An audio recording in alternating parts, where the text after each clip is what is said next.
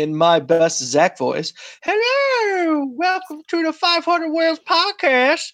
It's your host Jeramiah and Chris and Brian and Brian. Uh, we invited Brian Forrest to be a full-time host, so uh, everyone give him a huge welcome to the podcast moment.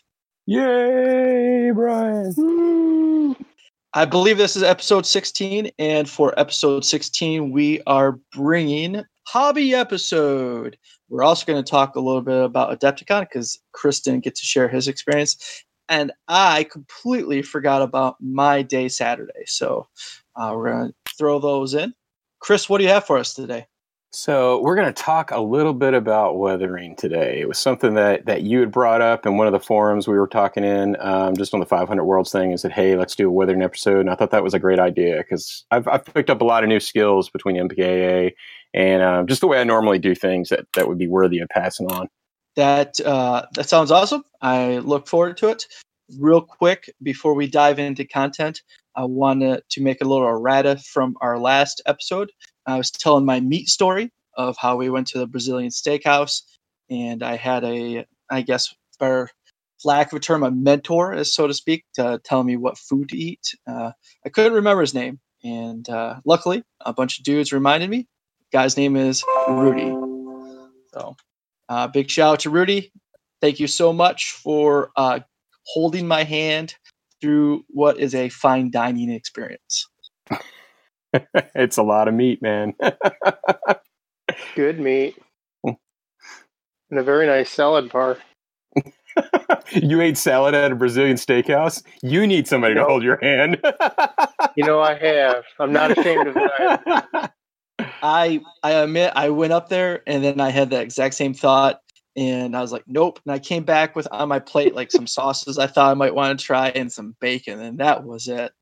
That is the man. I mean, because you know, bacon is something you can pull off a salad bar in a Brazilian steakhouse and still feel like you're in a Brazilian steakhouse.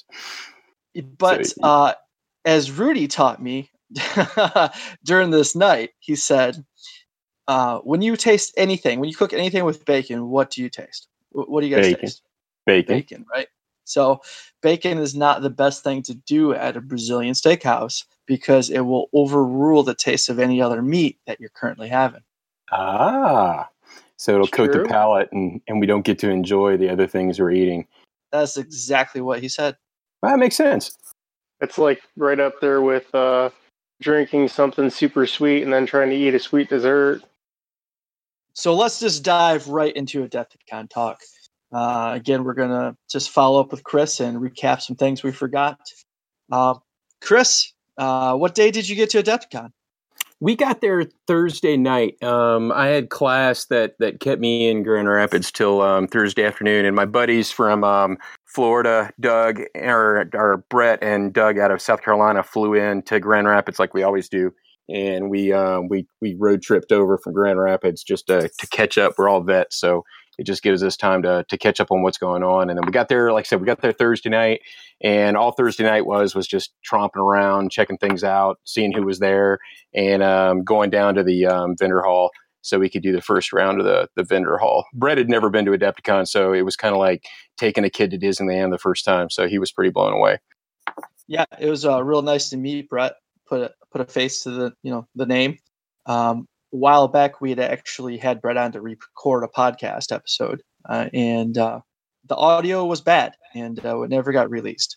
So uh, knew the guy, but uh, you know it never really got released. But we are going to re-record that episode soon. But anyway, so yeah. Thursday got in, uh, vendor hall busy. Yeah. Sounded like a lot of fun with a road trip with the dudes. I mean, I sort of missed that from like my earlier DEFCON days. Yeah, I mean it's it's kind of like you know uh, we've talked about them flying into Chicago, but even Doug's like, hey, it's cheaper to fly into Grand Rapids. I don't have to deal with O'Hare, and um, they usually come over here on the way out and spend the night with us. And freaking, my wife cooks a big dinner before they go out the next day. And um, Doug actually hung out this time, and um, uh, I had brought him into one of my classes. He's a photographer also, so I had him come in and speak to the college student about the type of photography he does, which is really cool.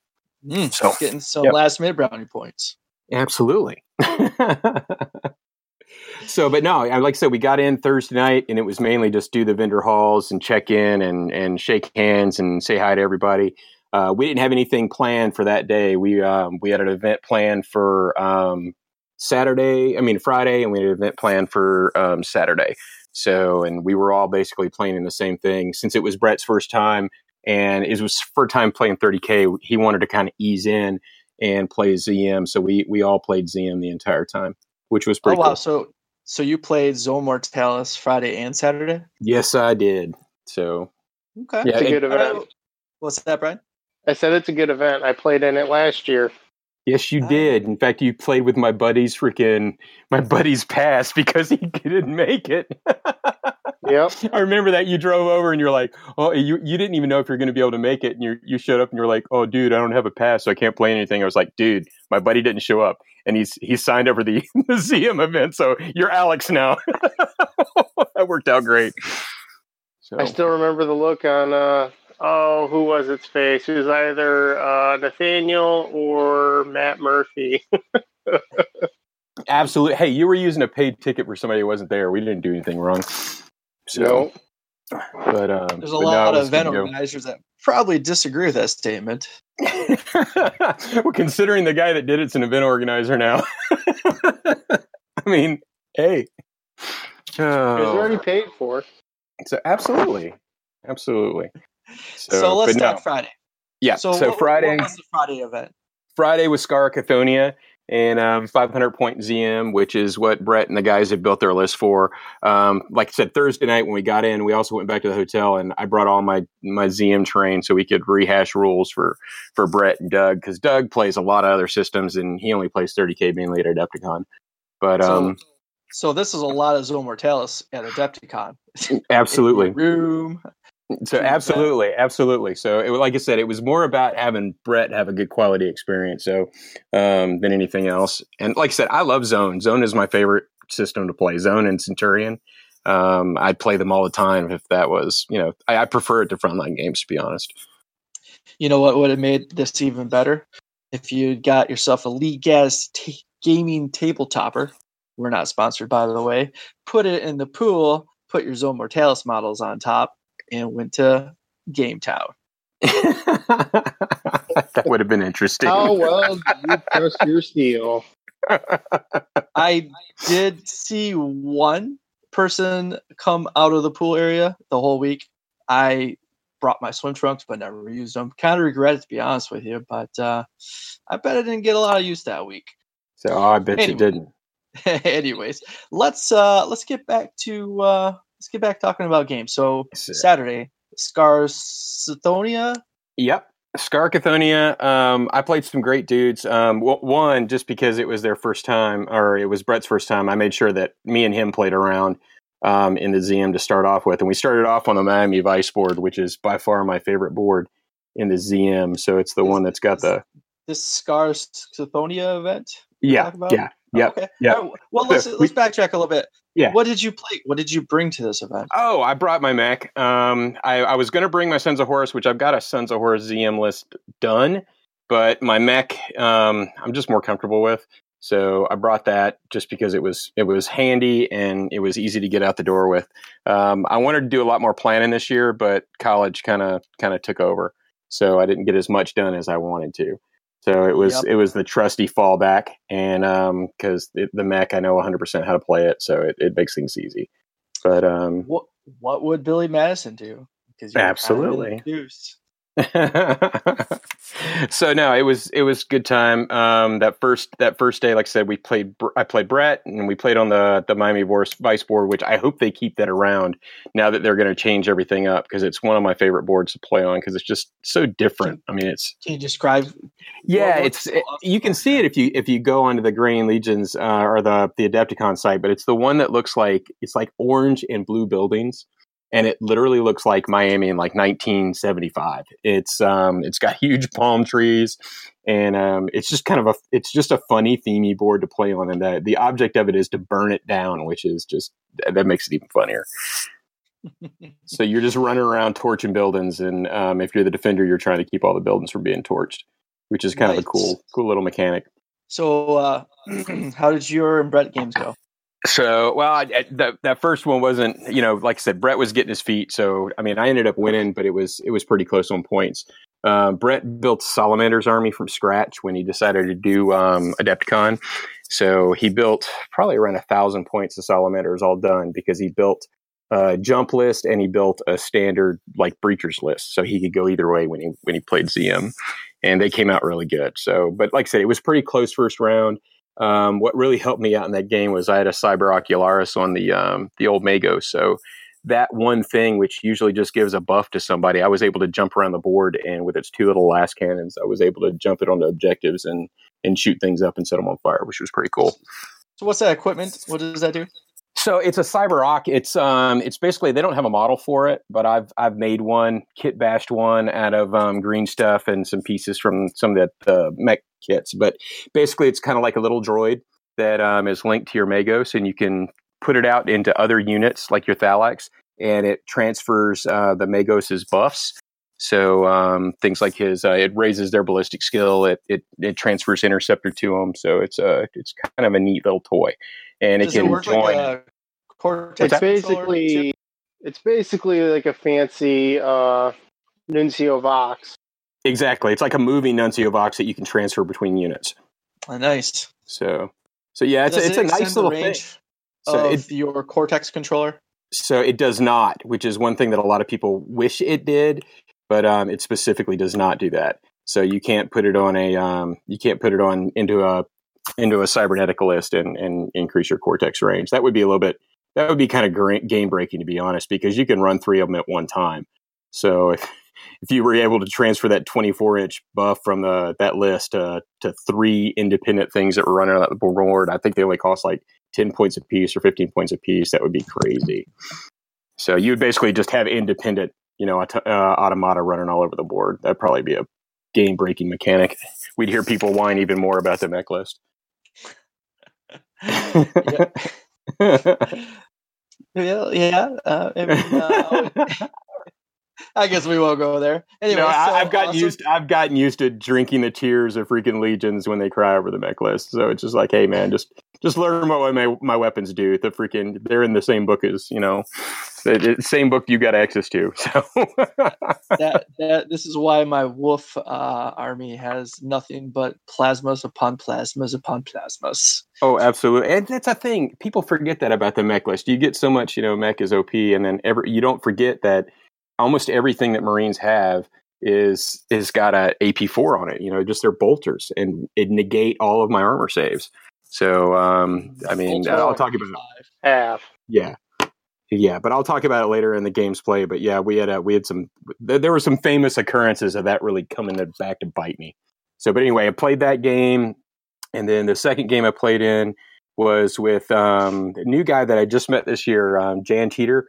Um, he's a chef over in Chicago, and he was playing Blood Angels, and um, that was a really close close game because it was basically fighting for the bridge of a ship, and the navigator was kind of like wandering around the bridge. So the defending player actually got like a navigator token, and so you got to use the navigator rules from um, Forge World with the um, instant death eyeball and that kind of stuff.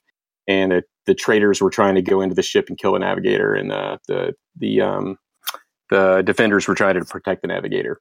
So from Oh, the, could you could you attackers. the navigator? You absolutely you could you could go in. You had to you had to find the navigator. He was on the bridge because you didn't start off on the bridge if you were the defender.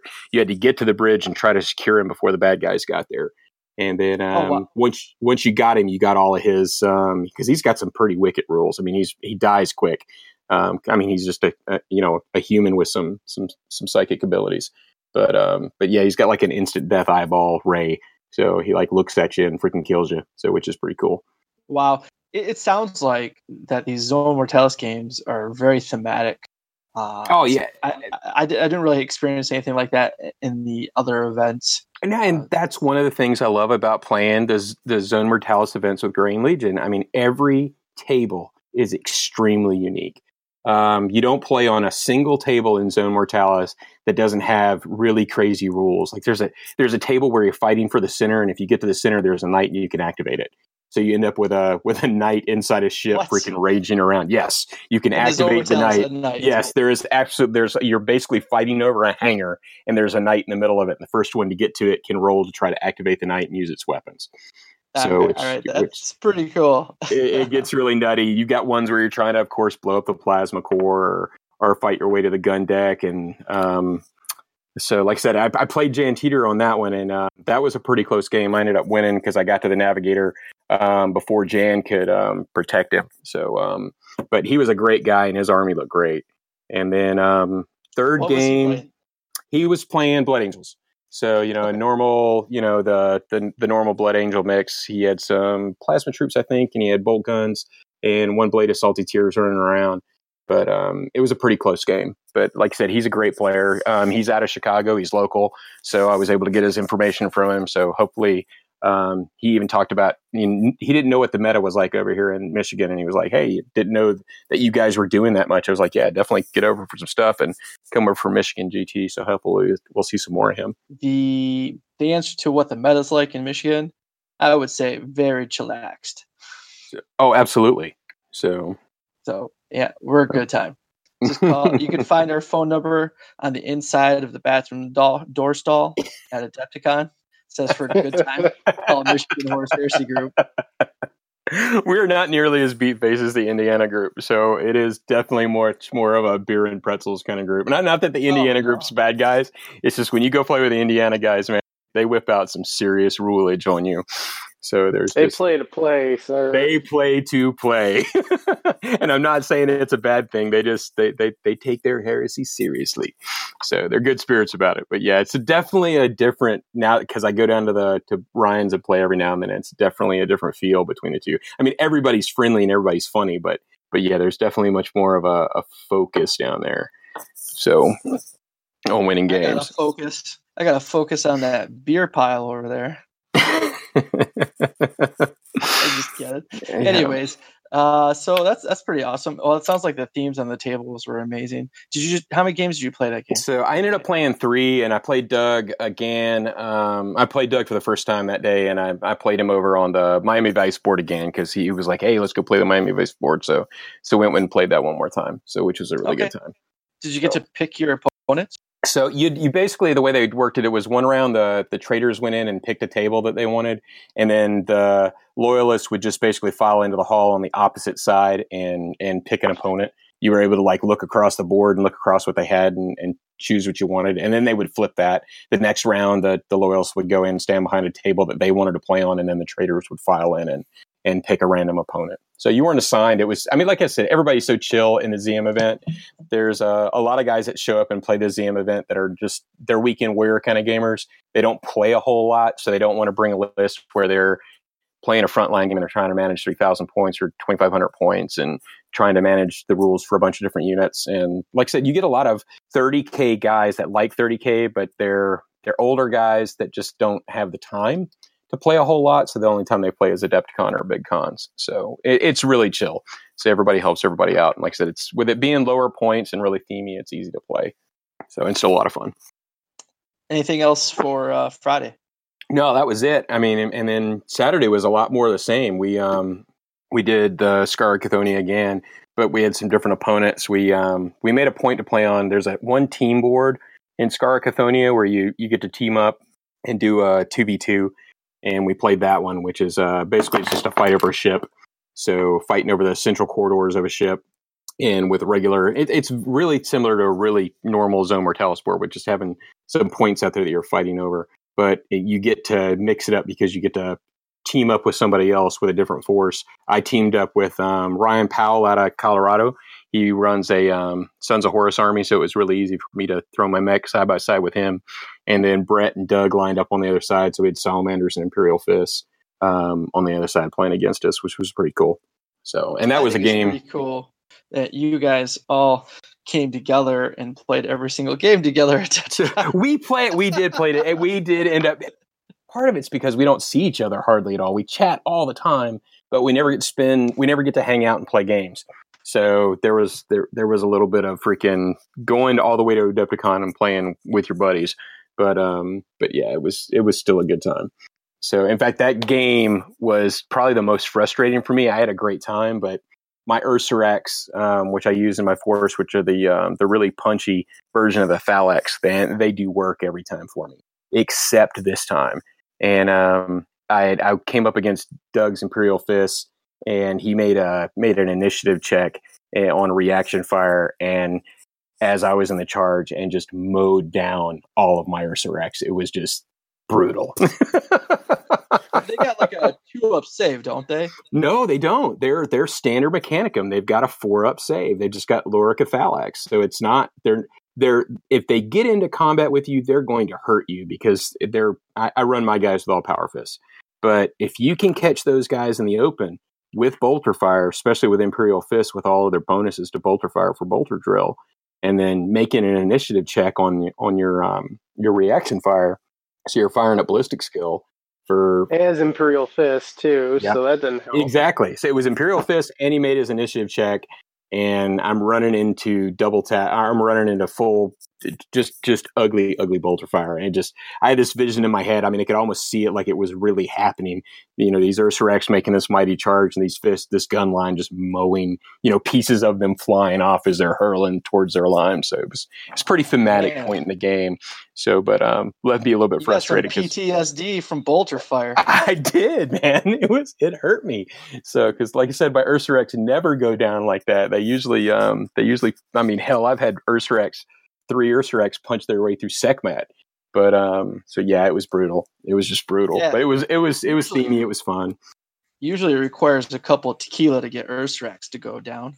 Wah, wah, wah. but Uh, no, like So, oh, hold on, hold on. Now, hold on. Remind me, uh, Brian and, and, and Chris, what makes uh, Imperial Fist so great at Bolter Fire? so bolter drill, they get a bump to their um ballistic skill, right? Right, Brian?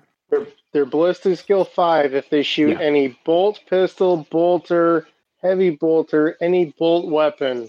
They go to ballistic skill plus one, so essentially five on everything. So I charged into basically just a wall of bolter fire at ballistic skill um, from 10 Imperial Fists and with guys that didn't have an armor save and had a six up feel no pain. Yeah, it was just ugly. It was just ugly. So, uh, so they have to stand still. You said. so no, they get that ballistic skill buff all the time, right, Brian? I, Yep. I don't. Yeah, they can move and still it's shoot a- with with the it's a ballistic skill five. constant bonus. Yep. It's uh yeah. That's why you only ever see the heavy bolter uh, rapier chassis in either an Iron Warriors army for the shrapnel rounds for pinning, or in a Imperial Fist army for the plus one ballistic skill twin link. Yeah, it's just ugly. Ah, well, that sounds pretty awesome. Let's let's let's move on a little bit. Uh, so what hap- what happened after that in the game?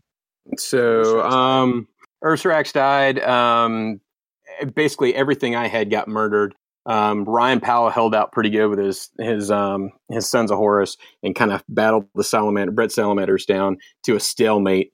Um, and then the only thing that saved it, the game ended up being a draw. Like it was going to be a big fail. But Doug's Delegatus took off for a um, to try to capture a point with um, the last few guys in one of his squads, and his Delegatus was coming around a corner. My Magos was standing there, and I was able to take two lucky photon thruster shots and just murder the Delegatus, which gave us slaying the warlord, which not which the was. Yeah, absolutely it was it was enough in that final phase for us to at least tie the game by killing the warlord. So, but that made it pretty fun too. So, because my my photon thruster hadn't done crap all game until then, and then it was like freaking bam bam and freaking two perfect shots and just murdered the Delegatus. Wow. uh, great great dice rolling on your behalf and So- dice roll on his behalf. Mm-hmm. So, but that was So- about it. You know, we we play those games. Um, we walked around the vendor hall several times. We spent way too much money. on Saturday. yep. Yeah, so And, it um, smelled like rotten eggs for you. So it did. It did. What was up with that, man? So And it was I like think one of the vendors had gas. I mean, we we straight up honest with you. it was horrible, dude. oh, I, I I was just thinking it was Nerd Funk, you know, day three Nerd Funk, but it was it was bad. It was really I bad. really think that uh, Depticon needs to be sponsored by like Febreze or Airfx, something of that manner.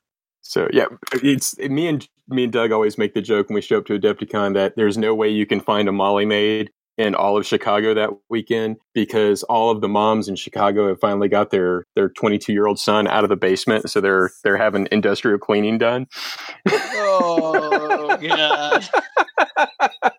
We just have to enforce the grooming standard, guys. So, well, that's the good thing. Hey, people were complaining about the, you know, Heresy getting bumped up to the other hall, but um, from from from my perspective, dude, I love being up there. I don't care if we don't get foot traffic. I don't care if if we don't get as much notoriety. The the heresy community doesn't need any more than it's already got. It's a great group of guys that are always going to show up.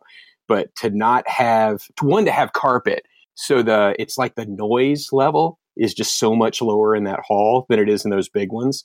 And um and like I said, the nerd funk, it's there's some there's there's a level of maturity and and I think deodorant that goes along with a heresy crowd that just doesn't translate to some of the other systems. That's right. We are better than the rest of you, and we know it. so absolutely, Which is going to be a subject of one of our next podcasts, I think. But anyways, uh, but yeah, that um, was that was your that Saturday, was- right? yeah, that was our Saturday, and you know we didn't do anything on Sunday. It was Sunday. We were actually just going to come back over and say bye to everybody, but we had we had shopped ourselves silly. We had we had played games, and it was kind of like Christina was cooking dinner, so we all just said, "Hey, Sunday morning, let's just get up. We'll hit the road, and we'll get back." and And we basically stayed here at the house and had barbecue and chatted until the, the late hours of the evening. And that then, uh, must be some good dinner. She must be a good cook. So she is a good cook. we had homemade mac and cheese. It was full Southern freaking old school barbecue. In fact, I need to do that for for the 500 Worlds crew. Uh, you guys need to come over one time. We'll do barbecue and and gaming one weekend. I am down. uh, I want to talk a little bit about my Saturday because I, I totally forgot to mention it last podcast. We were, I think, pushing like two and a half hours recorded. And it's like, oh my God, I want to go to bed. But Absolutely, man. I played in the main narrative event um, on Saturday. The, uh, oh gosh, why am I having such a brain fart? But the, yeah, uh, Gomezia. So played Yeah. the Gomezia Day 3 event, which is a, a team event. Uh, and I brought my Wolves.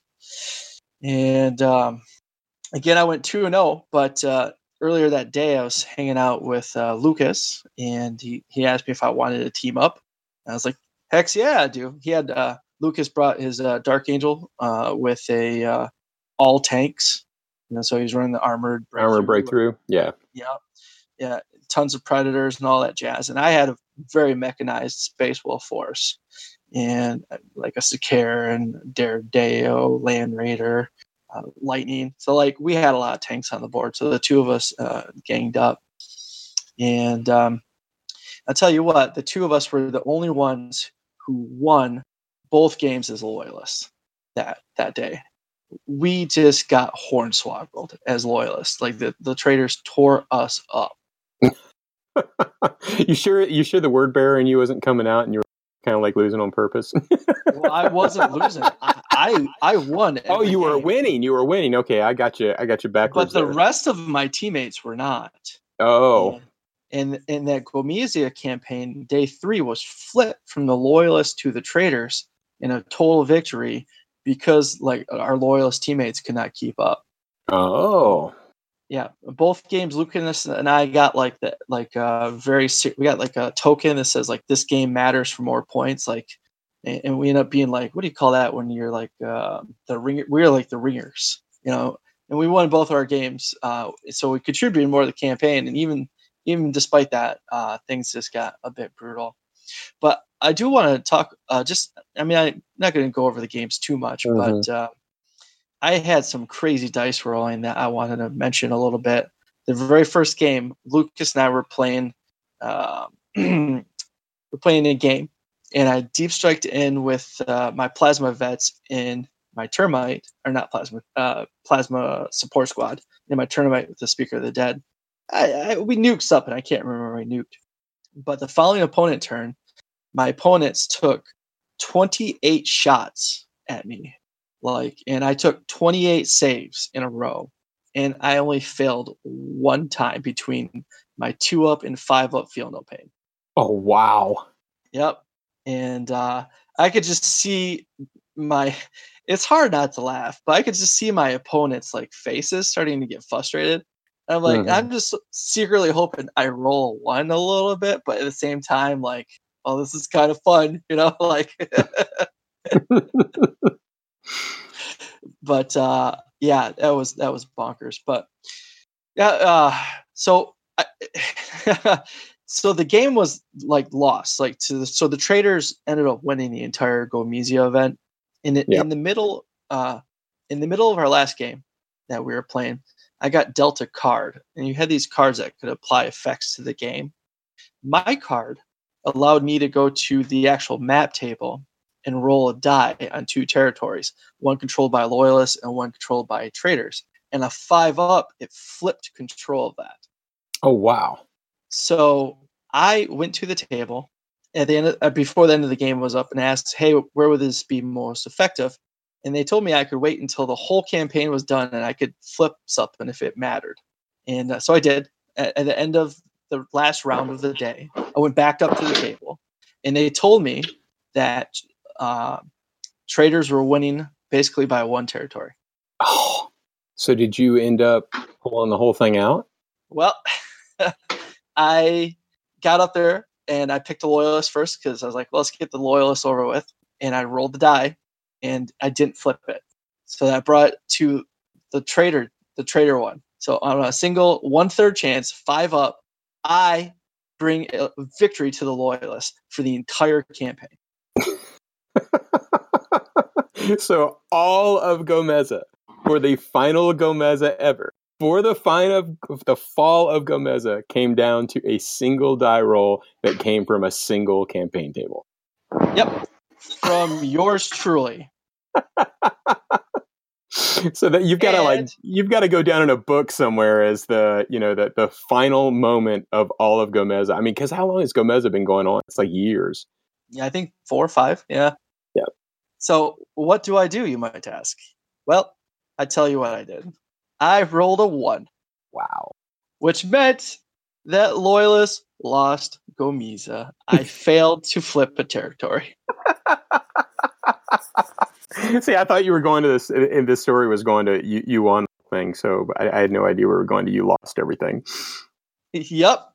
So the good news is I didn't cause us to lose, but I could have, if luck had been a lady that night, caused the loyalists to win the entire shebang.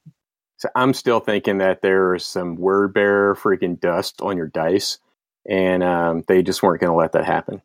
I do, I do use a word bear baby powder. It's made up of ground up um, flesh that's been burnt by the Ashen Circle. Ah. It smells like sweet victory. Loyalist smell. Mm. Anyways, so that was my Saturday. Uh, it, it was a lot of fun. Um, but um, also, as we talked about the last podcast, I was pretty damn sick and I had almost no voice uh, by the end of this day. So this is actually Yeah. was an early early night for me. uh, Sadly, yeah, you got the nerd funk that everybody else got, didn't you?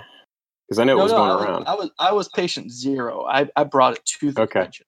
I know there were some people with some, some stomach issues. Well, that was from Mongolian barbecue.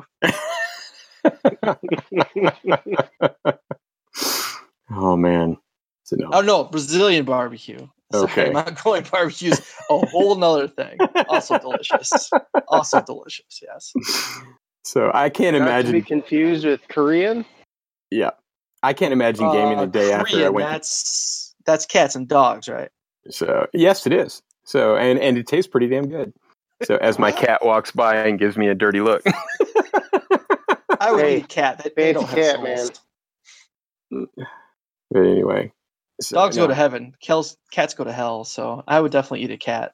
So, oh, I can't believe you said that. I'm a cat guy. Uh, that hurts. That hurts me to deep. See, I uh, I didn't really. I would never guess you were a cat guy. I mean, first of all, you don't have gray hair. You're not a woman, and you don't drive a Subaru. So well, I am looking at a Subaru Crosstrek. so you pegged that one, but um, but but um, I drive a Honda HRX, which is pretty close to a Subaru, and um, I have been you a cat can't see it right now, but I'm dabbing. but no, I have always been a cat guy. So dogs drive me nuts. I cannot stand to be jumped on by dogs. I don't know what it is. I just my entire life I've just never been much of a smelly Uh, dogs dog shouldn't guy. jump on people. You just kick those ones. well, it's always somebody I've else's never dog. had one. I've It's never had a dog that dog. really jumped on people. Yeah, you I know, you one know dog my that, dog uh, will not jump on you. So I had one everybody I dog that absolutely hated the UPS guy. That was it. But no, I, I'm always that guy that walks in and I go to somebody's house. They've got a dog, and I'm wearing nice clothes, and the dog is like just walk through shit and decides that that's the point that it wants to to introduce itself to me with two paws and a hug. So, and I'm just like, no, no, no, no, no. Much more of a cat guy. They're clean, they're fun, they're nice, they're they're easygoing. So, so they're they're have a smart as rule. They will eat you minutes after you die. Oh, Just- without a doubt. If, if my cat right flesh. now, we, we joke around the house. If my cat had 20 more pounds on her, she would kill us and eat us. But she's adorable. I have In a fact- rule though when it comes to pets. I don't have a pet that I have to take care of its own fecal matter. Absolutely. And that's, you know, my wife's a dog person and we had that conversation and it was like, are we going to get a, we to get a dog or are we going to get a cat? I was like, you know, a cat, I don't have to get up in the middle of the night or late at night or early in the morning to let it out so it doesn't poop on my floor. It'll just go in its little box, do its little business, and that's the end of it. When I get around to it, I can scoop out the box. That's what that's one of the things I do love about cats. So anyway, I, I watch dog owners like worship their dogs, and I just uh, no, I can't. I can't be taking a dog out when it's ten degrees and walking it around and please poop for Papa. No, I, it's not me. You're soft. You're soft. Anyways, so uh, let's let's jump into a new topic. Our topic right now is weathering. What what's going on, Chris? What do you have for us for weathering? So I'm I'm going to talk a little bit about some do's and don'ts for weathering. Um, one of the big ones that I want to get to up front: weathering powder. If you are a gamer and you play with your miniatures, you put them on a board, you pick them up, you handle them. Don't use weathering powder.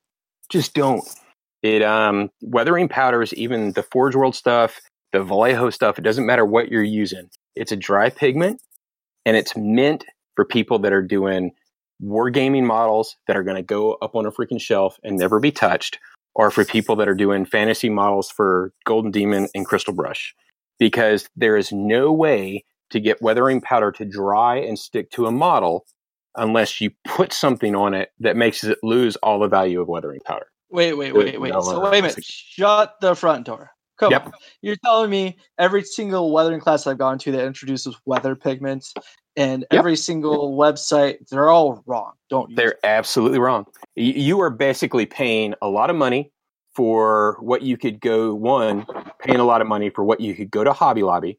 You could buy a bunch of artist freaking pastels and chalks.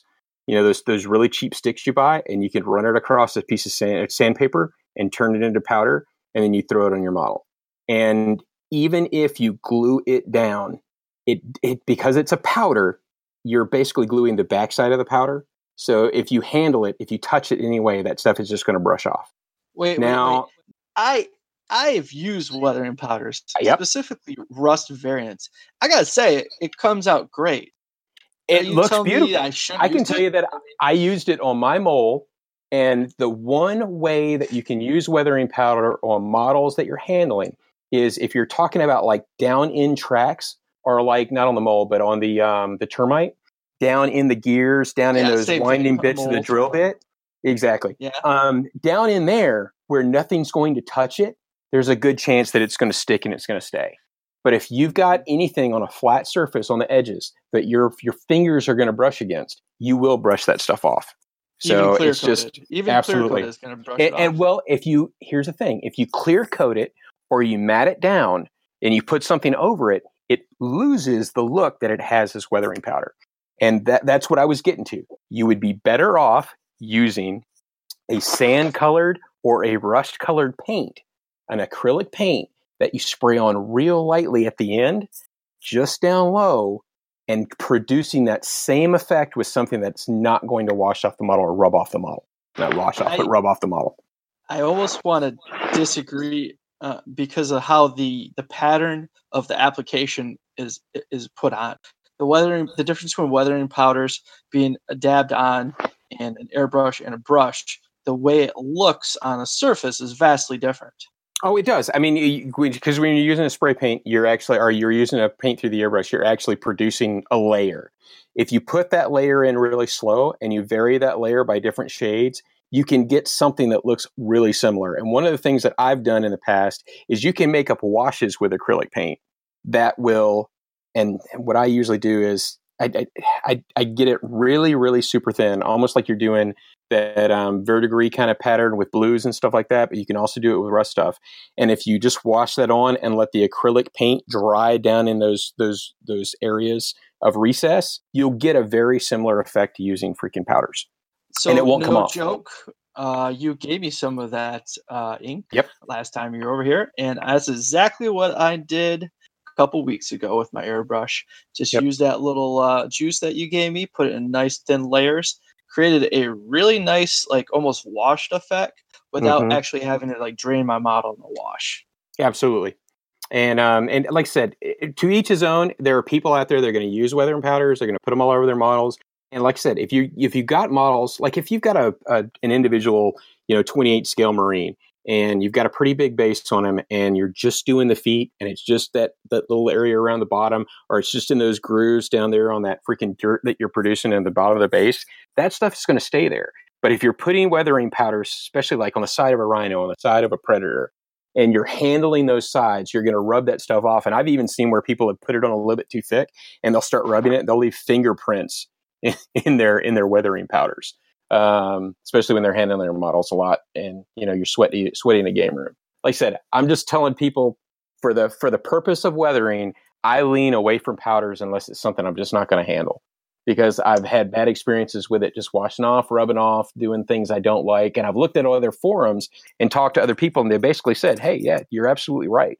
The main way that they tell you to uh, to apply like Forge World patterns and Vallejo is to use mineral spirits and then just put a slight bit of mineral spirit on, and then and then brush the powder on top of that, so it will dry. But the thing is, it, it, powders never truly dry. It will hold on when that mineral spirit goes away with the tiniest level of bond to the edge of that surface of the model. And if it gets touched, it's going to come off. So there's there's better ways to produce the effect if you want it. Death Guard players, please take note since you guys are the ones who cake everything in rust and dirt. So yep. I personally take offense to that. you shouldn't. You should. You totally should. now, now, now that you're I've garbage. You're garbage. now that I've gone and I've I've I've talked about freaking weathering powders like they're garbage and pissed everybody off that uses weathering powders. One of the things that works a lot better than weathering rabble, rabble. powders is um is is oils. Now, oil paints are time consuming. They um, take a little bit of time to practice using, but um, you can get really cheap oil based paints from um, any of the hobby stores, and you need a little bit of mineral spirits to use it. And the one thing with them is you've got to make sure that you completely seal your model before you start playing with oils. But oil washes will produce. Now, why is that? Why why do you gotta completely seal your model before you deal with it? If you don't that? seal your model, those oil-based paints will react with the acrylic surface and they will start messing up your paint. There, there are cases where guys just paint a model, they don't put any clear coat on it, and they immediately start applying stuff to it with the oils, and they start basically washing their acrylic off. So it's Oh, almost like seems like- applying thinner to the surface. Seems like a nice way to do wet blending. yeah, poor man's wet blending. That's what we'll call it. But like I said, I, I learned oils from Matt Kane at my last Matt Kane class. And uh, we just used a couple colors. We used um, just black, burnt umber, and burnt sienna, and various mixes of those three, and applied them to the edges of the vehicles. And it, it just produces some really nice rust and some really nice weathering effects. So um, that are permanent. The, with oils, you got to basically let them dry overnight but once they dry, they're pretty bulletproof, and then you just seal them in with regular acrylic varnish, and it, it'll keep that look, so you don't have to worry about it Hmm. washing off your Uh, model. Yeah. That, uh, did you say a brand? Did you recommend a brand already? So I use Winsor Newton. Um, I get them from Hobby Lobby, but honestly, with with oil paints, you can use any of the cheap, you know, Academy paint or any of those companies. Oil based paint, for the purposes of what we do, um, using it in very limited amounts, is as long as you've got good color to it and you're happy with the color, it, there's not a huge difference that you need to worry about. You're not doing something that needs to, you know, hang in the Vatican for 400 years. So, but um, follow up question: How's the cleanup Yeah. for it? So the cleanup, if you use clear mineral spirits, is pretty easy. Um, I actually keep a, a bottle of like waste mineral spirits, a seal bottle. I use a mason jar, and that's what I rinse all my brushes in because the mineral spirits last a really long time. Um, but when you're going between brushes, you want to you want to use you want to have a, a. I use just a big plastic cup that I put a little bit of mineral spirit. It takes very little mineral spirit to thin oil paint, and it takes very little oil paint to produce the effects you're going to want. I mean, just you start with the tiniest little amounts and start applying it.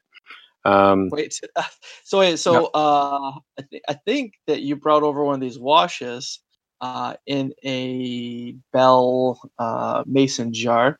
Is it just So, your leftover? that one was a different one. No, no, no, no, no, no, it wasn't. I didn't get paint. No, that was a different wash. That was the one that's um that I talked about, like our first episode together. That's the one that's based on the floor polish from Pledge. So, and that's just various um, inks. That's another Matt Kane um, thing t- technique he teaches in his classes. But he mixes a bunch of different washes from GW, a bunch of different colors um, into a, um, a future solution, and then that's the what they call the magic sauce wash that um, they give out. The exact recipe, Matt Kane just doesn't he doesn't want us to give that out. So if you take any of his classes, he'll give you the exact formulation. But just know it's just various colors of ink that he's come up with over time with certain shades that produces a pretty universal wash because it's got a bunch of different colors in it. So when it settles, it it kind of it's hard to explain. It kind of color It's matches itself to the things around it. It is. It's a it's a rainbow wash, but it's a it's a universal magic sauce wash that he puts on everything. So um, that he teaches in his class. So magic you take- sauce. So yeah, if you take the class, he gives you the recipe. But just uh, out of respect for Matt, it's not something I'm gonna go out there on a podcast and list exactly what's in his in his recipe. But but everybody knows it's it's GW inks and pledge. It's just a mixture of that. So but the, so the various inks that he uses is paint. So we're talking about oil-based paints. So absolutely, oil-based paints. Winsor and Newton, they're paste type paints. You mix them with mineral spirits, thin them up, and um, you can do really neat pin wash effects with them also. So um, if you want to get panel lines to really stand out, the capillary action that you get from mineral spirits and oil-based paints is just amazing. You can just touch a panel line, and the stuff literally runs for inches down that panel um, and carries that paint Mm. into it. Um, you can awesome. do you it is. You can do the same thing with acrylics. I've got a i've got a link on my webpage where i did the marigold dreadnought from the word bearers. And I, I wanted to do all the cracks on the marigold so that it looked like there was basically like lava underneath them are superheated metal. So i wanted like a yellow and white effect to the cracking that was on him. And i i was able to achieve that and the way you can do it with acrylics it's a little bit different you know the oil based one you just put put a put a dry coat on it with um, any gloss varnish and it works. Um, the same thing kind of works with the acrylics. You want a good solid dry gloss coat to the things that you're going to apply it to and then it, it the acrylic paint you mix it super thin with whatever your color doing and when you touch those cracks and crevices the capillary action will pull it down into it. Um, you put a So tiny, uh, with that I was gonna say for our listeners, you want to remind everyone of your website? So yes, it is. Um, God, you just put me on the spot, and I forgot my own website. It's addicted to resin.blogspot.com. So I'm not talking about um, marijuana resin. I'm talking about resin from Forge World. So um, I have asked, had people ask me that before, like, "Oh, your blog's pretty funny. So you smoke a lot of freaking hash." I'm like, "No, no, no, that's not what it means. Addicted to Forge World resin." So, um, but yeah, Well, so, but yeah, addicted to resin, all one word, dot blogspot.com. And if you scrub, scrub through um, some of my posts, there's one on the Marigold Dreadnought where I show how to use that acrylic technique with I'm doing gonna the, have to um, like I'm gonna have to make an like alternate website that's addicted to resin.net and it'd be like a bunch of marijuana stuff in it. and point people there. Put my picture up there. Make sure I never get a the rest of my Put- life. Put So- a bunch of dark Mechanicum smoking some joints. Pause, pause, pass. that explains Scrapcode. But um, but no. So I just I just pulled the website up, and it's it's it's a the link is called um da da da da. So um, finished the um finished and death to the Smurfs is the name of the post. So um so I actually put some ultramarine mm, stuff with Zach. Will, Zach will really appreciate. There's some dead ultramarine stuff on the, the base of the Margal, but um, it the goes step by step. Of ultramarine stuff. Oh, absolutely. Um, it goes step by step through the the technique of how to do that. Um, the, to use that that effect. Basically, it's you're doing you're doing what you would do with um, oil based paints, but if you really are careful with it, you can almost achieve the same exact effect with your um, acrylic paints. But anyway, back to what we were talking about oil based paints and pin washes. That's what all of the military modelers do to make panel lines stand out. And um, it's really effective, it's really easy to do, and you can do it on your models too. So uh, I just realized this. Zach yep. is outnumbered three to one loyalist to traitor. You know, R- Bryan came over um, the night before last, and we had that exact same conversation. As soon as Zach said in the chat the other day that, "Hey, we need to put Bryan on the show full time," my first thought was, "Oh my God, he's just glutton for punishment. He wants three traitors on the friggin' podcast with him. So the next time he cries about having his Smurfs made fun of, just remember he walked down this road himself." so uh, I know I, I know you just said Smurfs, but for some reason in my head I like heard initially man purse. I guess I didn't really challenge it either because he's an Ultramarine player. oh, well, I told you, you know what the main the main color paint you use to paint Ultramarines is, right? Um, you throw bath poop house, a wall really hard, no, right? Bathhouse blue. Bathhouse blue. I, I, mean, I guess I could I, I could feel for Zach, you know, like as a dude living in a house with nothing but ladies probably the same feeling. You know, but if I was a dude living in a house with nothing but ladies, well, actually, no, those would be those would be freaking those would be somebody I was related to. So yeah, I won't go yeah, down that road. All I heard was living in a house full of women, and I'm I'm immediately emperor's children, but that's just not a family joke right there. So reach into your memory bank, pluck out all that military lingo conversation uh, out, and throw it away. So, well, it's it's like in my house, it's nothing but guys. I mean, I had, I had two boys, and my wife is practically, I mean, other than her look, she's a guy herself. She likes to hunt and fish, and freaking, she does guy stuff. So, so I'm a pretty lucky guy in that respect. She does guy stuff, quote unquote. I, I got a girl that looks like a lady, likes to do guy stuff, so it makes things easy. So, yeah, that's that's. So we'll leave it at that. Yep. Yeah. Yep. we'll leave it at that because it's a family friendly podcast. but anyway. Uh, so. All right. So, uh, anything else you want to talk about on, uh, you know, inks? inks no, I, I mean, you know, the only thing I'll add on AK Interactive and some of the other companies, um, the big companies out there, they all do some oil based stuff that's really good. You know, there's like engine oil, there's like fresh mud, um, there's different rust effects.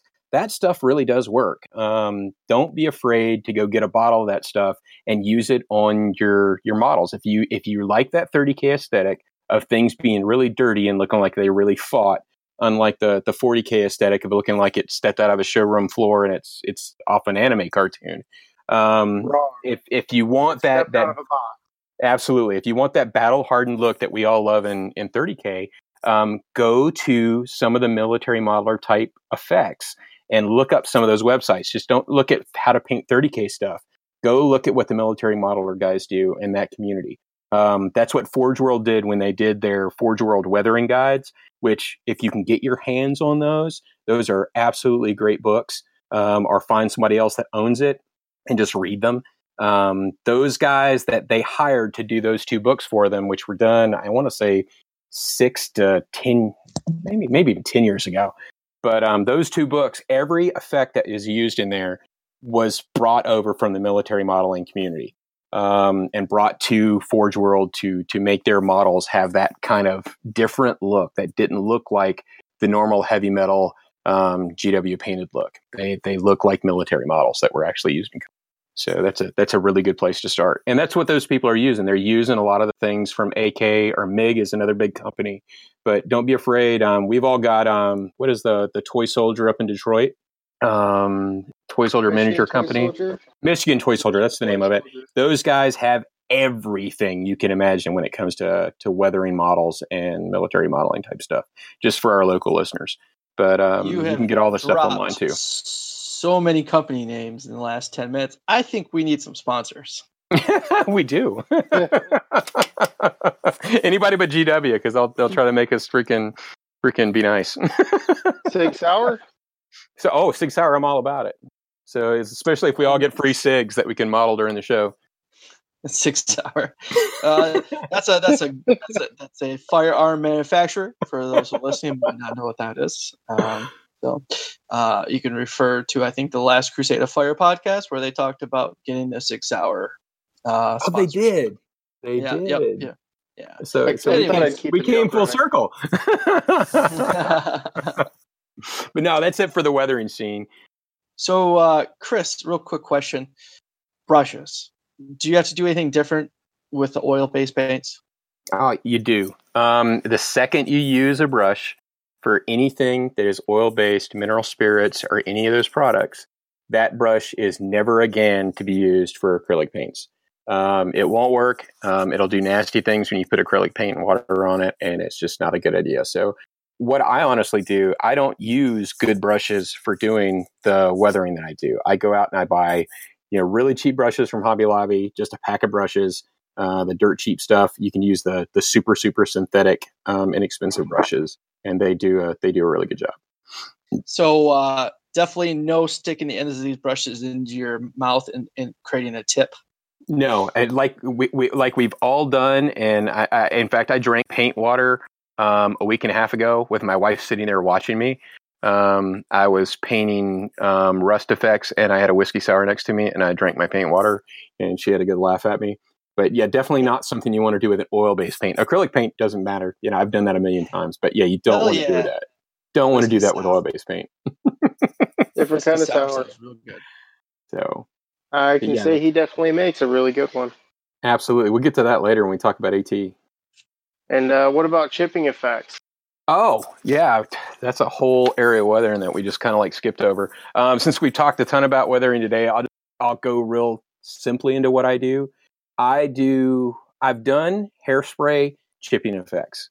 And to be very honest, that's basically where you put a, a hairspray layer down, or some people make um, chipping effect fluid that you can put on. You let that dry and then you paint over it.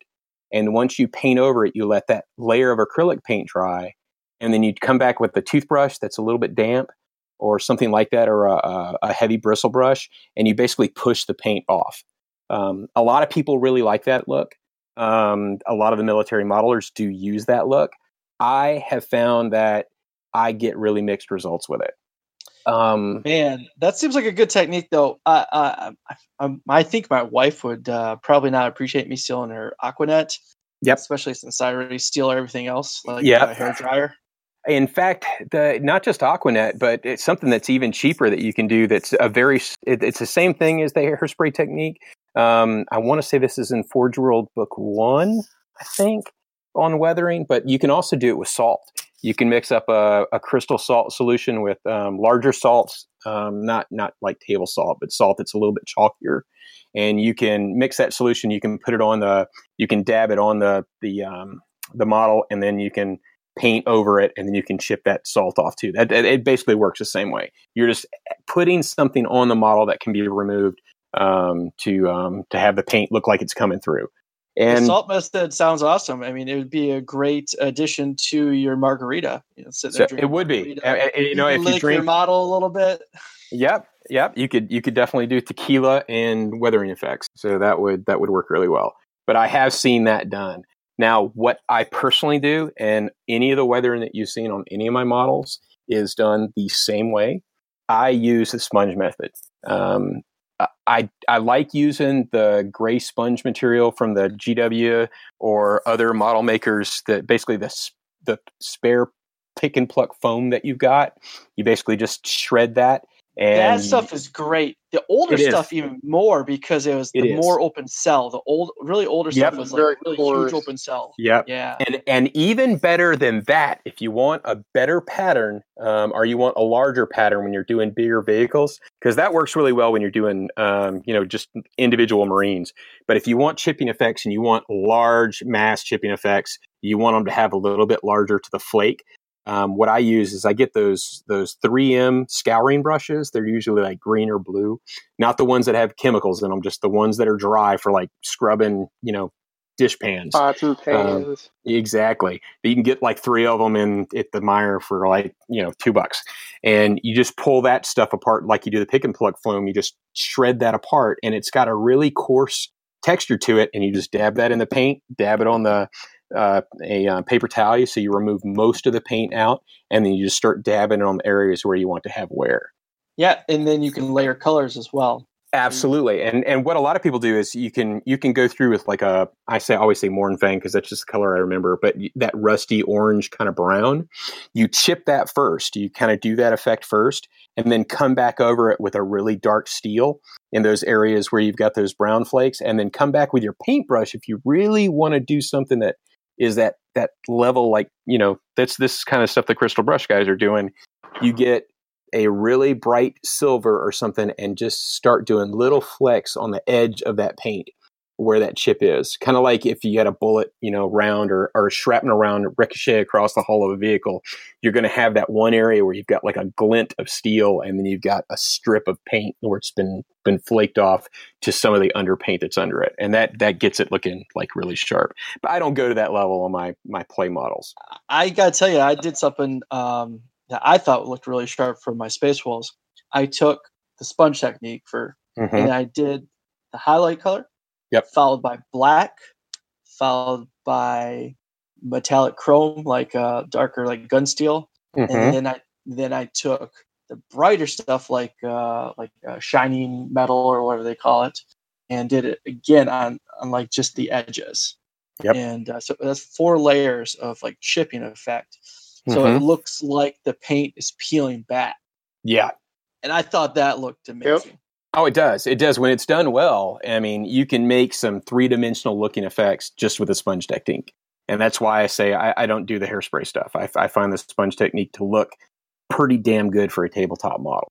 Um, Probably more durable too. it Do is you think- absolutely. It's basically just paint. You just put paint on the model, and you're going to seal that in. For Um, the same reason about weathering powders, do you think this does the salt rub mo- model paint off as well? Eventually, well, you're you gonna- play with it a lot. you're going to get all that off. I mean, the intent of using the salt or intended using the hairspray is you're going to rub almost all that. So Okay. in the process of scratching it. where you want it. Exactly. Your ba- the the salt is basically a, is where your chips are going to be. Those individual pieces of salt. So you're going to strip that back. Um, but and the key to doing weathering, especially on vehicles, to make it look right, is you got to think about a vehicle going down a road or having you know things explode around it. What faces of that vehicle are going to take impact? What what areas of that vehicle are exposed to stuff that's being kicked up in the road? Um, and those are the areas that you want to weather. Sometimes you see people do weathering and they do like the entire freaking vehicle. It's like, dude, that that's you know, just just go on a website, look at an old tank, and it'll show you where the Death Guard players. And- well, yeah, the Death Guard players just that, You know, I'm a de- I'm a former Death Guard player in rehab, so um, basically it's just take the paintbrush and spatter some rust everywhere, and so look at make it look really dirty because Mortarion just didn't want you to look clean. So, but um, but but especially with tanks, you know, weathering all of your hatch areas, anywhere a marine in ceramite is going to climb onto a tank and go into a tank, that's where the chipping is going to take place. So anything that's a handhold, anything that's a foothold, anything that's a hatch that opens, that's where you really need to concentrate those chipping effects. Or forward facing plates in the vehicle. or a bottom of vehicles where the, the you know travel would Absolutely. Yeah, exactly. You know, things. stuff that's kicked up, you know, from the from the, you know, physically riding down rocky roads, that kind of stuff. That's where all that chipping's gonna be. So Uh, this has been a great segment. I have one question for you though. yeah. All right. Um, do you do anything special for smoke effects? You know, smoke stacks, exhaust. for smoke effects, um, I, I do a little bit of the heat effect on all of my smokestacks or anything that that's going to be you know a weapon barrel that's going to have heat. But How then when I that? So I you know I do it differently than most people. Um, most people teach you to use inks like purples, blues, and golds um, and greens to do those effects. I use acrylic paint that's thinned down because I just find that it, it produces a stronger color, um, temperature color, and I only use I use one of the purples from Vallejo Game Air. It's a really rich purple, almost like an Emperor's Children purple. I use a color called French Blue from um, the Model Airline of Vallejo, just because it's la. it's just well, it's just it's a really wonderful punchy blue. So most of the blues from um, GW are really kind of they're kind of worn down. They're not they don't have that bright look to them. They're kind of flat. They're kind of blah. And with the with with temperature effects, you want it to kind of be punchy. Um, I use that, and then on all my smokestacks and everything I do, where smoke is going to come out, exhaust is going to come out. I usually give it um, a layer of black, um, just regular, the mattest black you can find. I like the scale 75 um, black, just because their their paint is the mattest matte stuff you can you can buy. Um, I find that works really well, and you just do it really lightly. And then wherever you do your black, I always come back with um, uh, Army Painter Strong Tone. What and, is um, that? What is strong Army Painter Strong? Army What's? Painter Strong Tone is basically like their version of Agrax for washing models and producing depth to a model. Basically, it's for people that don't who want a really simple paint job. They paint it one color. They come out, they hit it with strong tone, and it kind of goes down in all those those crevices and kind of gives you a color modulation by using So it's ink. Agrax Earthshade. That's what It is. everyone It is. But it's it's much It also than does Agrax a little bit of lining. It does. It's cheaper than Agrax. Um, it comes in in the in a dropper bottle, so you're not spilling it all the time, and it, it applies right out of the bottle. And the beauty of the strong tone is it goes through an airbrush. I've found better than Agrax or any of those other ones do. So one of the techniques that CK teaches, I think Matt teaches it a little bit too, but most of the people that teach you painting classes, the last thing they'll have you do is use something like strong tone to basically come in extremely lightly over all of the vehicle and a little bit heavier around areas where you've got exhaust. And what that does is it produces this one kind of filter that goes over the entire model and ties everything together so that you don't have anything high level technique. it right is, there. it is, and it and and and and and um, Caleb over at CK swear swears by Army Painter Strong Tone, and I used it at the the first CK class I took, and and I've I've never I haven't gone back. That's the only thing I use when I'm doing that effect. So because it, it just works better than anything else I've found, and it's really good. Like if you're doing a dreadnought model, or you're doing a model where you've got a lot of shadows underneath arms and stuff like that, that strong tone is really good to um, put in those areas to produce basically give shadow to large models in areas where there would be shadows without you know going crazy so it just gives you a really really nice light way to put some some darker effects and just tamp down a color a little bit to produce make it look like it's a little bit more shadowed and a little bit more three-dimensional All right. So to recap, we have uh, acrylic purples, blues, flat blacks, and then strong tone. Is that it? exactly exactly Okay. army painter strong tone Uh, I, Chris, uh, I have a question for you. Yeah. Have you ever tried using that uh, Reaper Master Series HD paint line? Because they've got some like neon bright ultra pigment colors. I used some P3 ink for a little while to try to do this effect with, but I've never used the Reaper, and I didn't like the P3. So, in fact, Caleb teaches his technique with the P3 inks, and I just think they end up looking a little too. They look a little too transparent to me, um, and I just I like my effect better. And you know, I'm not saying my effect's better than Caleb's by any means. I'm just saying I just like the way it looks better. So than that. Sure. So I, I'd be willing to bet that that that that um, Reaper series stuff would is it clear or is it an opaque paint? It is an opaque. They might have a clear now. So no, I- Um, It'd be something that I'd be interested in trying. So especially if you've got some. Uh, welcome back to our next chapter where we discuss the very first game of Titanicus ever played in Chris's basement. So yes, yes, yes. Uh, I thought I was going to avoid the Titanic bug. I've been putting it off, and um, all you guys talk about is Titanicus. And I'll be honest, That's I, not true. I mean, it was when we it first came out, but you guys been giving it some love, man, and I've been trying to fight that bug because I've got too many systems and too many models. But to be honest, I went to Adepticon this year and saw the Titanicus models and saw what you guys were doing, and I was just like, "Oh God, I, I just I can't avoid it." So, and luckily, one thing I'll let all the listeners crack, know. man. Uh, It is. It is. One thing to let you guys know and let all the listeners know if you're thinking about getting into AT, don't buy your crap from GW. Jeff Bezos makes Titans too. So um, everything is available a lot cheaper on Amazon Prime than it is from GW. or I'll just toss this out: support your local friendly gaming stores. Or yeah, yeah. I just don't have it. it- Believe it or not, none of my gaming stores here in the Grand Rapids area is car- are carrying AT at all. Um, So- My store will only carry books. They have not bought any more models unless it's something I asked them to order me. Exactly. And I only get a 10% discount at my, my local gaming store, and it was just so much cheaper. So just, and I could have it in two days by buying it from Mr. Bezos.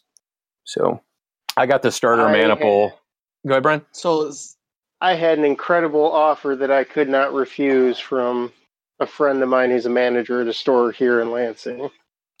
Yep. That's what sucked me in. oh, Yeah. that's right. You got a cheap deal on your uh, Adeptus Titanicus Grandmaster set. Yeah. What did uh? What I think you it worked out that? to be I think it worked out to be basically his cost because he wanted to get rid of it. I paid Oh, two hundred dollars awesome. flat. Oh, that's a good deal. Damn. It was an amazing deal. Yep. Well, I know I got the I got the starter maniple set that's got the two warlords. I mean, the one warlord, the one reaver, and the two warhounds in it. And I picked that up for 140. And I think I got the rule set with all the templates and everything, and all the cardboard cutouts for like 45 bucks from Amazon.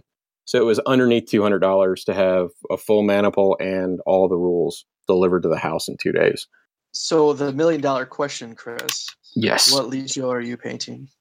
Well, I know that you said that everybody plays Mortis, but you know I'm a Dark Mechanicum guy, and I'm just I'm gonna have to do Mortis to start with. I just I was I was looking at Vulpa, and I really like you know the idea of doing Vulpa, but I- there's just ever since I looked at a Titan years ago and listening to you know being a Mechanicum player and listening to being a Dark Mechanicum player Mortis is just a legion I- I've got to do to start with.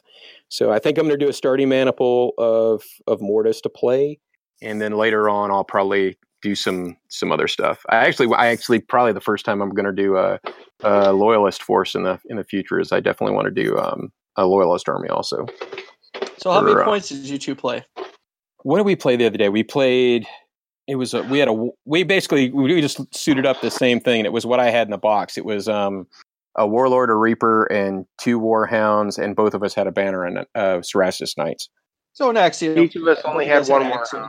Yeah, We Yeah. we had a minimum size axiom and one Yeah. banner of Cerastus Knights with three knights in it. Yep. Nice. So it's probably twelve fifty. yeah, yeah, What'd probably right you, around there. uh, what did you think of the game then? So I loved it. Um, uh, you know, being a, a 30k guy and and not a heavy gamer, more of a painter. You know, I, I found the rules at first to be, you know, people have called it a little crunchy. You know, there's you're definitely crunching some numbers, but with the templates uh, or the, the the board pieces helping you keep track of everything, that makes it. You know, it makes that bookkeeping. One, it makes it kind of interesting because it's almost look like you're looking at the, you know, the the gauges inside your Titan as a princeps, but um, it makes that bookkeeping side of it a little simpler. And plus, Bryan's a great teacher, so so he I, I'm s- I'm s- I'm convinced he took it easy on me because he um, he wanted me to really like the game. So, but when um, he takes your hand, he's real gentle. he is he is he, he he's he's a sweetheart until he gets you to buy all the plastic crack. Then he starts wearing you out. So, Yeah, a lot of, a lot Uh, of pimps this start is out a- that way. yeah. This is a family friendly podcast. So I'm gonna really. No one said anything inappropriate yet, Bryan. Uh, but no, it was it was a blast. I mean, it um we we battled back and forth and and I like the idea that things die, but there's just so much strategy to it. You know, in 30k, you kind of put it out there and within two rounds usually you're blowing through a unit, but with uh having the units having such large units with so much firepower and also so many shields on the table, there's just so much to think about strategy wise. Oh yeah, there's just so much to think about strategy wise. Yeah, especially it comes down to repairing and priority, yeah. target priority, repairing. Uh, it it's complex, that's for sure. Yeah, and uh, it is enjoyable to think about, like the possibilities. That's for sure. Yeah, I mean, it, and and Bryan was he was kind of like, ah, you don't want to do that. So he was kind of playing that a little bit too, and just showing me, you know, ways that that the mechanics of how things work. You know, trying to get units to trying to get those heavy fire units like the warlords to them to have to make hard decisions. You know, keeping your your titans across the board far apart so they're in different arcs for that one warlord, and he's kind of got to pick and choose and risk putting you in in a side arc where you get those bonuses. That was really cool. I really enjoyed it, and I like the the speed that the game plays too. With um, the knights being so fast and the warhounds being so fast, they just did a a really good job of making the the game feel like what you read in the books when it comes to Titans. That's awesome. I, I, I, think about the the speed of those warhounds and knights, and I, I really absolutely want to make an all night army or maybe knights and warhounds. You know, just something small units, tactically very fast, quick. I, I, I think it wouldn't be very competitive, but it would be super like you would require a lot of strategy to, to, to like perform. You know. Yeah, and that is where you're wrong. I've tried this actually. Yeah. It plays really brutally effectively. So, what did you run that you tried that? So, I had two, three Lancer strong Cerastus lan- or banners, um, and four Warhounds and a Lupercal maniple. And I played against Chuck, and he brought the Corsair maniple from Titan Death with four Corsairs and one Warhound. And I had basically tabled him by turn three. Wow so what what what gave you the advantage that you know like with your smaller units so the warhounds are exceptionally brutal and i think a part of it played to my advantage that he didn't have a warlord with the mass quantities of high strength high strength shots you can have from yep. the dual sun furies or even bellicosas he did have a volcano cannon but he could never land enough damage to effectively kill something. Gotcha. And the Lupercal maniple with its bonuses for shooting and getting plus two on its armor roll if you do a coordinated strike, it takes that strength four Vulcan Mega Bolter into something utterly terrifying. If you're oh, in yeah. a side arc or something oh, hurt. Three. So is that strength seven me- Mega Bolter on the side arc if you're shooting with a squadron? or yeah, yeah. strength, but uh, yeah, dang. so let's see. Um, that will absolutely do direct damage to a warlord. Yep. I mean, I can I, get even higher. Yeah, rear arc be eight. Yep. I mean, I know that Ember Wolves are in my future. I'm a big World Eater Betrayers fan, so I mean that that's going to happen at some point. So I'm going to have a bunch of just snappy dogs running around, so trying to pull down big titans. So I'd love to see that it doesn't matter how it plays; it'll just be fun. So I mean, it's just themey as crap. So uh, anything else you guys want to talk about for your, eh, like between your game? Or... No, I think that was the, it. The new Domitar rules are. Um, oh, that's very, right. We played ZM cool. too. Centurion. Yeah. yeah. We played Centurion ZM, and I used um, I used the new Domitar rule with the um, the templates for the grav yeah, weapons elaborate for the first uh, time. For those of us that are unaware, what is yeah. that? The Domitar is one of the larger automata in, in the in the Mechanicum. Um, it was a model that is really beautiful, but nobody played it, and nobody played it because it was expensive. Um, and unless you got into melee with it, you um, you can really hurt somebody when you get into melee. But you're a slow robot coming up the field and you just get murdered. Um, it's just it wasn't the same as as a dreadnought was, and that's kind of the way you want that model to play. You want it to be able to go toe to toe with a dreadnought. And what they've done to fix the model in the last FAQ was they gave it a template attack on its two graviton hammers, kind of like the the Calyx, which is the um, the grav version of the uh, one of the larger automatas basically it's just a big grab their grav hammers that they used to have to punch you out with they now have a template attack that comes out of them also that gives them a ranged attack before that all they had for ranged attack was was one crack missile they're throwing at you once a turn which was just wow. really nothing That's awesome. So, oh, it was. I laid it's into a big a, beefy chassis, right? It's big be- beefy chassis. It's like toughness oh, seven, Oh, it is. toughness eight model, right? It Yeah. is. It is. It's a beast, and Oh, I yeah. put two of those with my my big boy Magos, and um, he had a veteran squad that ran on um, an outflank of Death Guard, and they got one round of shooting in on me, and then I put four templates across them with the Domitars, and I think I crushed what was it six of them because it's a strength check basically. You get hit with a template attack, you, roll a strength check, and it You squish you. six of them, and then you ran into hand to hand and pummeled the rest. Yep. all I'm hearing as you're talking about this is blah blah blah. I'm a win at all costs. Mechanical player. Blah blah blah. well, so this was the funny part about that game. We played War of Lies, which is a weird mission because, as Jeff Crawley experienced, you can basically table your opponent, hold one objective, score negative victory points off of it, and lose the oh game. Oh my gosh! Yeah, this happened to our last Michigan event, didn't it? Like, yeah. Oh my god. so you lost, but you tabled Bryan. Is that what we're hearing? He still won. He got lucky.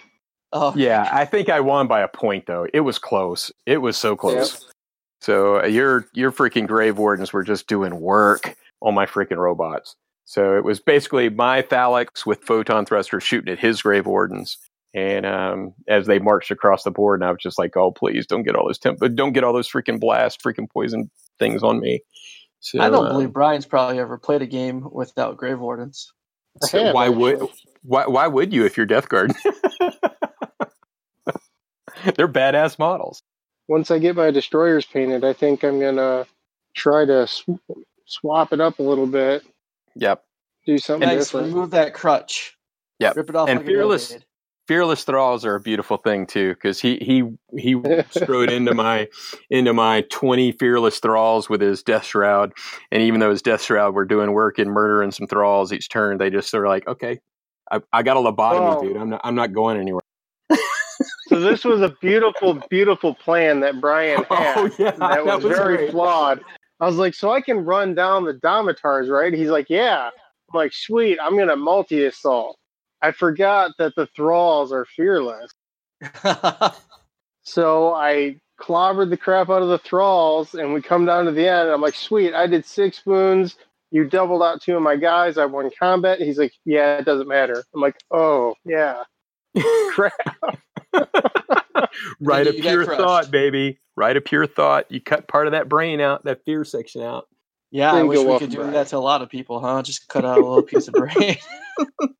dude i'll never forget i was i had a friend of mine who's who's kind of a hippie and uh, we've been friends for since our childhood and we were just talking gaming because he used to play warhammer fantasy and he was asking me about the mechanicum one day and i was telling him about thallax and how they make thallax and what a thallax is and then he's like looking at me like horrified and then i explained to him what they do with thralls with cutting part of their brain out and all this kind of stuff and he goes dude that is like the darkest thing i've ever heard I was like, man, that's honestly pretty mild for freaking 30k. yeah, that's not dark. That's grim dark. Absolutely. So I was like, we got legions that just just flay people. I told him about the. Um, I said, yeah, there's this one legion that just showed up on a planet. They just they just murdered every first son of every family and left their heads on spikes and without saying a word and left and pacified the planet. He goes, yeah, that's that's really dark. those, those ultramarines are really dark. Or that uh, remembrancer that goes crazy and starts using everybody's bodies that she can find or kill in random corridors of the ship, so she can make bigger murals with her bodily God. fluids and What was that? Like, oh what was that? Lord. That was in um that was in the emperor Children book. Um Fulgrim. yeah. That was sick, dude. She's like keeping people dead in drums and using their freaking fluids to make paint. Oh god, that was a freaking dark book. oh, and that's why we play traitors. wonderful, wonderful, happy world of 30k. Yep. Hey, but it's something we can all enjoy. Uh, so I mean, it, it. I mean, as dark as it is, it definitely paints a picture of how far that you can go. You know, and like really sets up the good versus dark sort of aspect of things. Oh yeah. Well, it leaves you in such a quandary. The game. That's what I love about it is because you can be a, a you know you you see all this dark traitor stuff, but then when you start looking at the way the Imperium works, and you, you get a lot of people who are like a hunky dory, and they're just like, oh, the Imperium's so great. And they start they start learning how the Imperium works and how dark the Imperium itself is, and it's just a big, huge future meat grinder. It's just awesome. Everybody's evil in freaking 30k. Doesn't matter what side you're on. You're all doing something wrong. It's all Orwellian psychoticness. It's beautiful. Alrighty, so I think with that we are going to wrap up the podcast. Um, it's been a pleasure. Thanks for listening to us. This is your host Jeramiah. This is Chris, and this is Bryan. Again, thanks for listening, and look forward to our new episode coming out here soon. We're also going to be doing a giveaway for Book Eight. So stay tuned to our website and stay tuned for our next episode, which is going to be why you should play 30k. Absolutely.